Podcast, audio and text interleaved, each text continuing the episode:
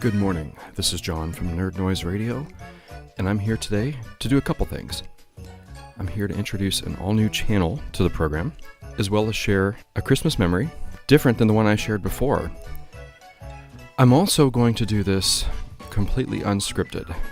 So there may be some pauses, there may be some ums, there may be some that.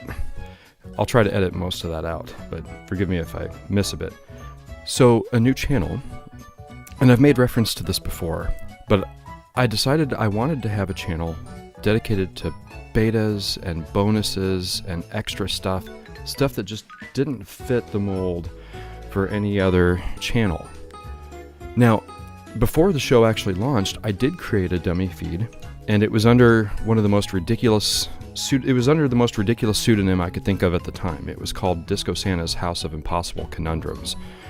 And I would release Channel 1 programs early, and the titles of the show and the descriptions would be completely ridiculous. Uh, that was another part of the game, is to go as ridiculous as I could on that front.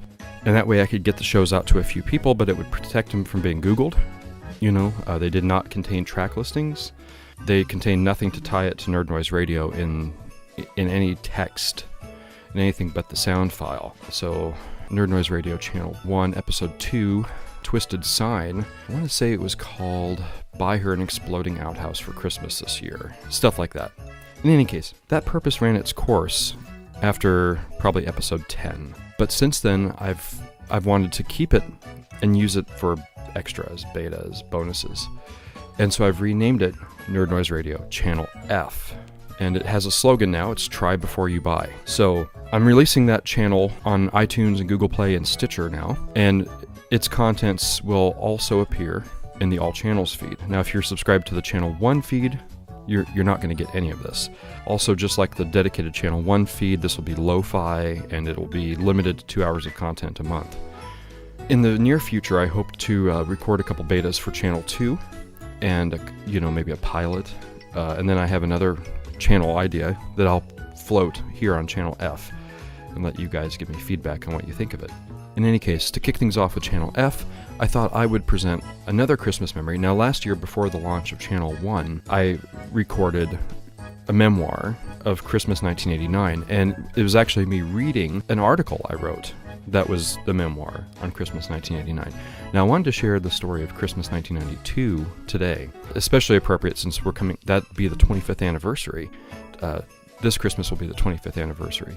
This story isn't as memorable, this story isn't as impactful or as significant as 1989. Uh, which is why there was no article written for it. But it's a funny story. It's a cool story and it's one that's meaningful and precious to me anyway. So, delivered with much less panache and flair than the Christmas 1989 story, here's Christmas 1992. Now, we go back a couple weeks before Christmas. At the time, I was 12, uh, a couple months away from turning 13. My brother was 11, and we had a stay at home dad and a working mom. And almost never were both parents out of the house at the same time. Uh, we never we never spent a day in daycare, you know, because dad took care of us. But anyway, parents were almost never ever ever out of the house at the same time. Well, some particular evening, about two weeks before Christmas 1992, for reasons I don't remember, they were out of the house. And so, what what's a 12 year old and 11 year old to do but snoop around, try to find presents? And we did. Uh, in their bedroom, we found a TurboGrafx 16 I want to say we found a couple games, but I can't recall the particulars, and that, I mean, that might be a fiction anyway. We might really have only found the system. But uh, understandably, we were elated. We were super duper excited by what we found. And so the, the trick over the course of the next two weeks was to not act excited. You know, we couldn't tell our friends at school, we couldn't let on to mom and dad that we knew anything, or the whole thing could have been blown, which was really tough for kids that age, especially with as exciting as a new system is. Well, at the time, we had a catalog of various games Nintendo, Super Nintendo, Sega Genesis, TurboGrafx, uh, Game Boy, Game Gear. I, there might have even been some Master System stuff. I, I'm kind of doubting it by that late date, but yeah. And before we made the discovery, we were looking through these because they had pictures for a number of the games they talked about. And so the TurboGrafx 16 section became extra important to us. And we kept poring over that, poring over that, talking and dreaming, you know, about what games we would want for it. Prior to this, the only experience we ever had with the TurboGrafx was a brief, I don't know, five, ten minutes to play in a kiosk at Children's Palace in West Des Moines. So we, we really didn't have a lot of exposure experience with the system. Well, Christmas morning comes, and we open all the presents, and there's no video games. Now, if the Christmas 1989 story tells you anything, our parents have a penchant for beneficial pranks, we'll say, with the NES cartridges for our Atari turning out to be a new Nintendo. We knew that something was afoot. Now, one thing my parents are not are good actors. And sure enough, without missing a beat, Dad's like, Oh, Val, didn't you forget something in the back? It was a very, very transparent and wooden performance. And even more wooden came my mom's response Oh, yes, let me go and check and see. And so my brother and I shoot each other a knowing smile. But that smile is wiped off our face and replaced by panic borderline panic when the boxes that she returns with are not the right shape or size. Now, it's not a, a, deal where they were big enough to be a box within a box that wouldn't have worried us a bit. These boxes were shaped and sized in a way that could po- not possibly be a TurboGrafx 16. So at this point, we're actually kind of scared like, what's going on? You know, what is this madness? Well, we open up the we open up the big one, and it's a Super Nintendo with, with Super Mario World and then the smaller one is Legend of Zelda uh, Link to the Past. And with it comes a promise that on the day after Christmas, we would go out to the nearby Target and buy a third game. And so Mario was ours, Zelda was mine, and then the game that we'd get tomorrow, my brother would get to pick and it would be his. It turned out to be Spider Man X Men. uh, a not very good game with absolutely stellar music. It definitely set the tone for the kind of magic we Nintendo kids could expect from the 16 bit generation in terms of quality of music, and to this day remains one of my favorite soundtracks. So, what happened? Why did why did this happen? Why did we have the TurboGrafx 16 and then lose the TurboGrafx 16? Well, my parents got it for us and then started hearing negative feedback and were persuaded by store clerks to make the trade for the Super Nintendo. And I want to say something about that. These days, I've come to appreciate and love the TurboGrafx 16 and PC Engine so much that I would dare call myself a bigger PC Engine fan than a Super Nintendo fan. Now, I know that's very controversial, it's very radical, and I could defend it, but not in anything shorter than 6,000 words, probably. And so I really love and appreciate the TurboGrafx 16 now, but in retrospect, my goodness, it probably was the best decision they could have made. Because with as few games as came to the US TurboGrafx 16, with as niche as it was, and with as misunderstood as the hardware was, I will maintain that the TurboGrafx 16 is comparable hardware to the Super Nintendo and Sega Genesis, but the perception is that it's quote unquote 12 bit, that it's somewhere in between Nintendo and Super Nintendo like this mid tier. And while I reject that notion now, I would have had no defense against that notion then. And I probably would have been very jaded and disappointed and disillusioned with the system. Now, it could have galvanized me and turned me into a real diehard. Uh, that's possible. Or it could have really ruined the system for me. Instead, we got the Super Nintendo. We got to participate in the Bit Wars. Lots of bulging neck veins and beat red faces and outright screaming and shouting. And I don't think it ever came to physical blows, but it next closest thing, I think. I think it stopped just before shoves started. So I think it turned out the way it was supposed to. Now, I've blown the punchline already that I've since gotten a TurboGrafx 16, but a quick story about that. This has no relation to Christmas whatsoever, even though it happened in the month of December. December 2000, early December, I want to say December 10th. A friend of mine had got a TurboGrafx 16 in about seven games, was going through some real financial hardship, and uh, needed to sell it.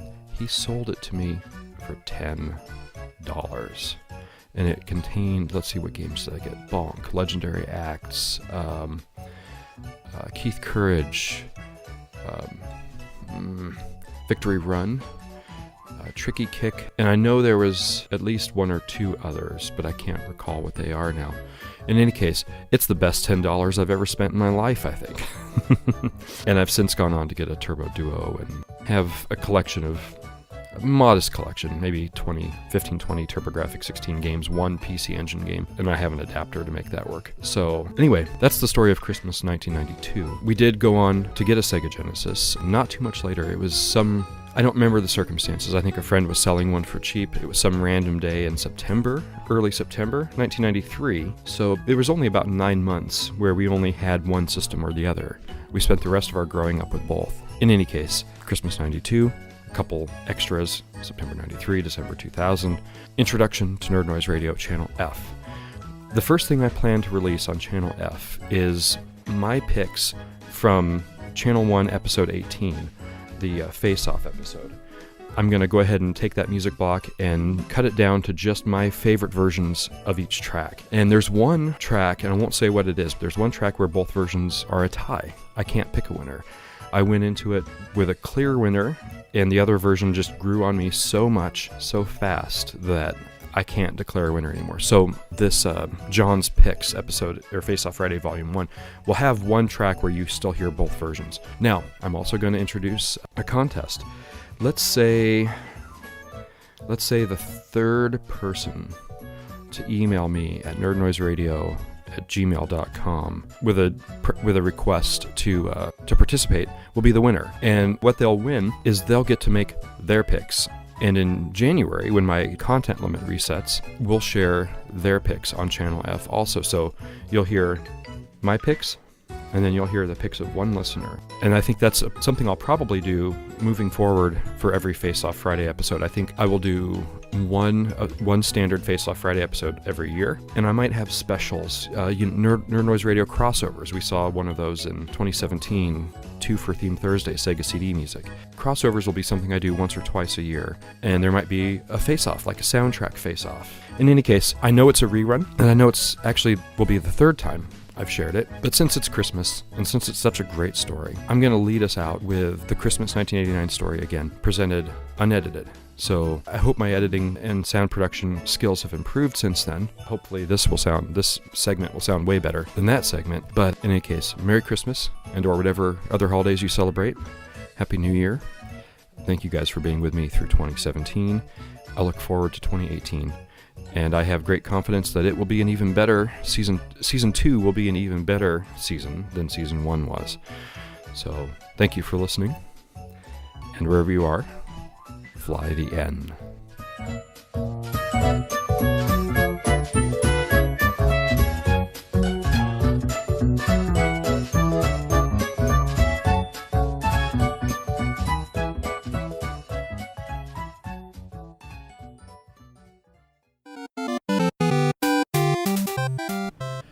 This is John from Nerd Noise Radio, and I'm here today to share with you one of my favorite Christmas memories. It's the memory of Christmas 1989. Now, a few years ago, for a now defunct magazine called Retro Gaming Times Monthly, I wrote a memoir of this event uh, in an article called The Fire and the Glory and the Unfortunate Truth about what happened to the Transformers. So, without further ado, why don't I go ahead and read that article? Sunday, December 24th, into Monday, December 25th, 1989, 1411 22nd Street, Apartment 3, Des Moines, Iowa. We lived in the ghetto. We lived in Apartment 3 of a standalone 12 unit, three story apartment building. Apartment 3 was in the northeast corner of the bottom floor, Apartment 10, which will be important later, was in the southwest corner of the top floor, as far away from Apartment 3 as possible. It was Christmas Eve, and I couldn't sleep. My brother Jesse and I, eight and nine years old respectively, shared a room, and my bed was right under the window, affording me a good view of the southeast night sky. I lay there, sleepless, watching the sky for any sign of a certain airborne venison propelled carriage commandeered by its cheerfully corpulent custodian. Instead, all I was presented with was a swath of stars, muted by the inner city's glow, winking back at me as if to assure me of their shared vigil. Rising starkly against the night sky was the KCCI weather beacon, oblivious to such trivial matters, singularly focused to the point of mania with whether it was going to be warmer, cooler, dry, or wet. At long last, the search for Santa proved sufficiently exhausting, and I fell asleep. Next thing I knew, I was awakened very fervently by one of my parents, the other one having an even harder time with Jesse, telling us to get up in a hurry. There was a fire. At first, I received this with skepticism, suspecting a clever ruse was afoot, and we were about to be herded out to a pleasant parade of presents. But when I made it to the living room and received my first whiff of smoke, I realized this was no ruse at all. Entering the hallway was surreal and almost dreamlike. It was slightly hazy. There was a flurry of people, most of whom I recognized as other tenants but could neither name nor assign to units. Firemen were also among those in the haze, trying to see us to safety. With that same end in mind, Mom vigorously herded us out to our 1975 Chevy Nova, while Dad ran back to ran back in to secure a uniquely valuable item. As it turns out, apartment 10 was the one that was on fire, and since we were completely diagonal from it, horizontally and vertically, we were not in imminent danger. Of course, the fire department wasn't about to take any chances, and so they were evacuating everybody. Moreover, I do not believe that my parents were aware yet that the danger was so remote, and thus, Dad's flight back into the house, even if not in reality, was in perception, and therefore intent, a mad plunge back into mortal danger.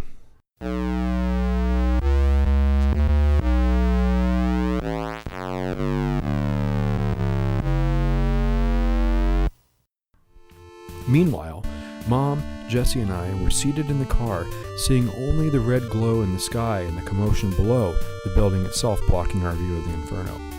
Now, while I do not remember this particular detail myself, I receive it in good faith from reliable sources that at one point during our automotive exile, I spontaneously broke into a chorus of Billy Joel's 1989 hit, We Didn't Start the Fire, demonstrating for all present just what kind of grasp this nine year old had on the gravity and severity of the situation playing itself out before him.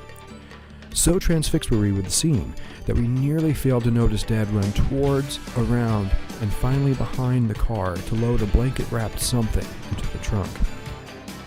After an unknown period of time, the all clear was given, and we were able to return, but not before Dad rushed the unknown object back into the house ahead of us.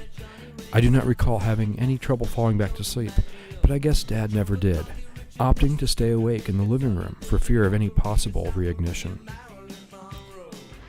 When Mom and Dad woke us up around 7 that morning, the customary hour for presents in our house, it was with full assurance that there was no emergency this time, but instead, it was time to get up and unwrap things.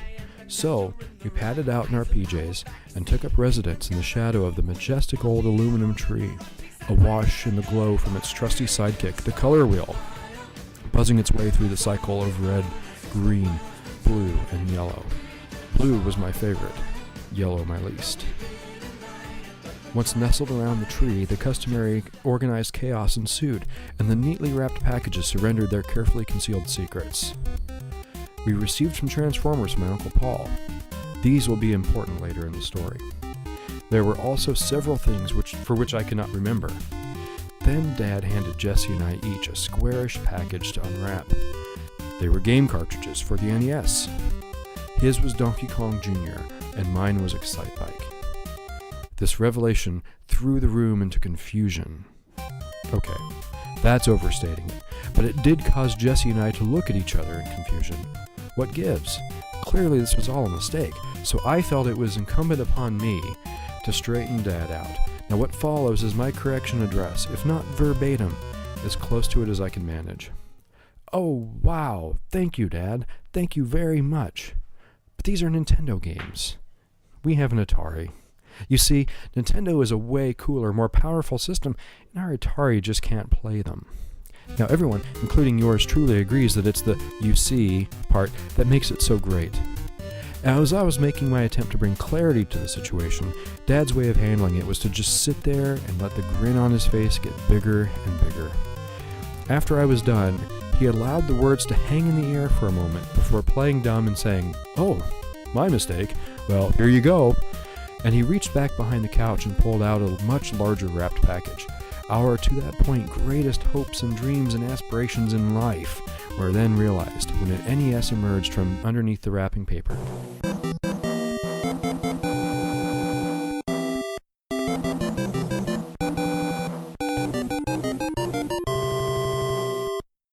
This was not only a Nintendo, it was the Nintendo, the one that came with Super Mario Bros. and Duck Hunt, two controllers, and the Zapper light gun.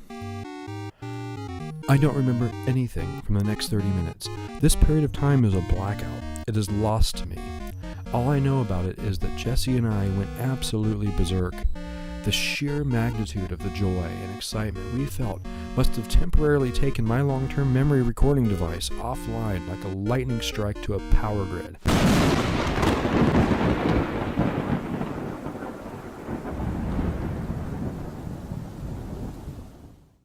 Again, I have an unreliable report that I was running and jumping up and down through the hall between the living room and the bedrooms, shouting repeatedly, I can't believe it's mine! So, after a brief but insufferable waiting period while the NES was set up, Jesse and I eagerly jumped in and started playing. It was too good to be true. It didn't seem real, or perhaps more accurately, it was that everything did seem so real. When you're used to Atari 2600, then the even to us now basic NES graphics, sound, and depth seemed nothing short of magical and epic. Now, of course, this wasn't the first time we had experienced the glory that was the NES. We had friends in the complex that had them and let us play. We also had numerous opportunities to bask in the mind altering glow at several stores in the area. But this was different because this was ours. We didn't have to go home, we were home. We didn't have to covet, it was ours. Now we could play it any time we wanted. Oh, the magic, the greatness, the glory.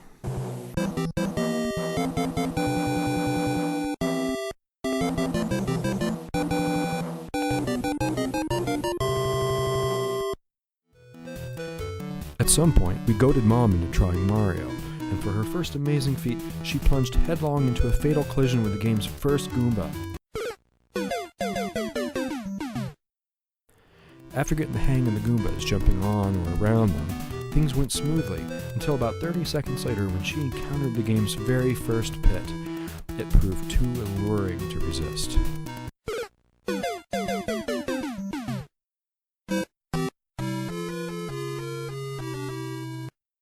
Her difficulty with the game was probably for the best, though, as our eagerness to reclaim the controllers quickly eroded any patience the spectacle produced.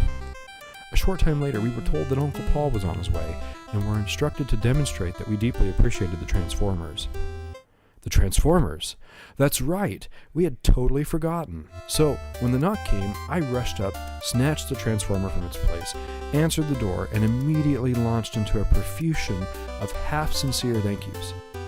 To help underscore the half honest interest and completely dishonest zeal, I decided to demonstrate the toy's transformative powers when the unthinkable happened. It broke.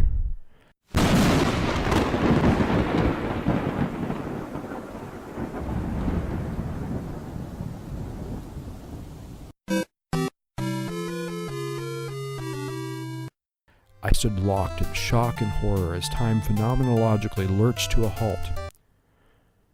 But then the moment passed, time resumed, and I went back to playing Nintendo. Eventually, Paul tried his hand as well, producing nearly identical results to Mom's misadventures.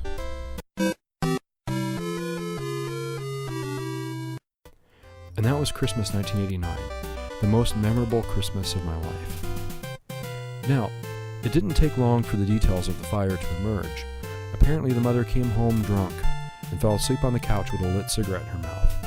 This set off a chain of events which led me to sing We Didn't Start the Fire from a parked car in the middle of the night. The woman was okay. I, she was probably a little singed, but she was okay.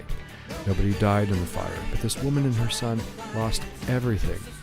Their apartment and all it contained were completely destroyed. Moreover, the apartments directly below received major water damage, and the other apartments on the third floor received major smoke damage. The hallway was rendered an oily, pitch black smear from the smoke and heat, and the smoke detector, which had faithfully sounded the alarm from its ceiling perch, died in the line of duty, melting into a gruesome caricature and falling to the floor. The boy from apartment 10 was more or less our age.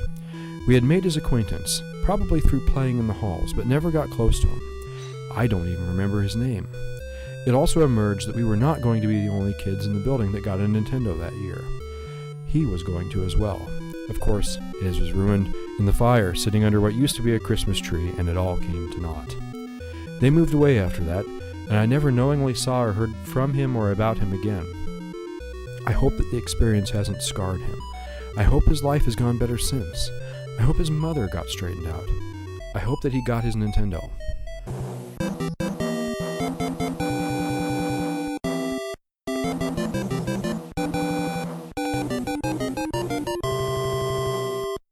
I would love to get the chance to speak with him again, but not knowing his name or anything about him, what are the odds? The contrast between his Christmas and mine, and his parents and mine, are as stark as the white painted walls on our first floor hallway and the murky black smudge that was the third floor. Our day of extreme joy contrasted with his day of pain and fear, the respect and admiration for my parents engendered by the contrast with his mother is a paradox that will remain with me until the day I die. His mother got drunk and started a fire, which destroyed their home and his Nintendo, damaged several others' homes, and most likely ruined all their Christmases that year. My mother whisked us out to the safety of the car. My father, not knowing he was safe, thinking he was risking his life, and indeed risking his life in spirit, if not in truth, rushed back in to rescue our NES from the inferno, preferring to face peril for the sake of a mere video game simply because he knew the NES would mean the world to his boys. All these things serve to make the memory of Christmas 1989 at 1411 22nd Street in the final analysis a very bittersweet one, and yet among my most cherished. Thank you for listening. That's the story, and we will talk to you later.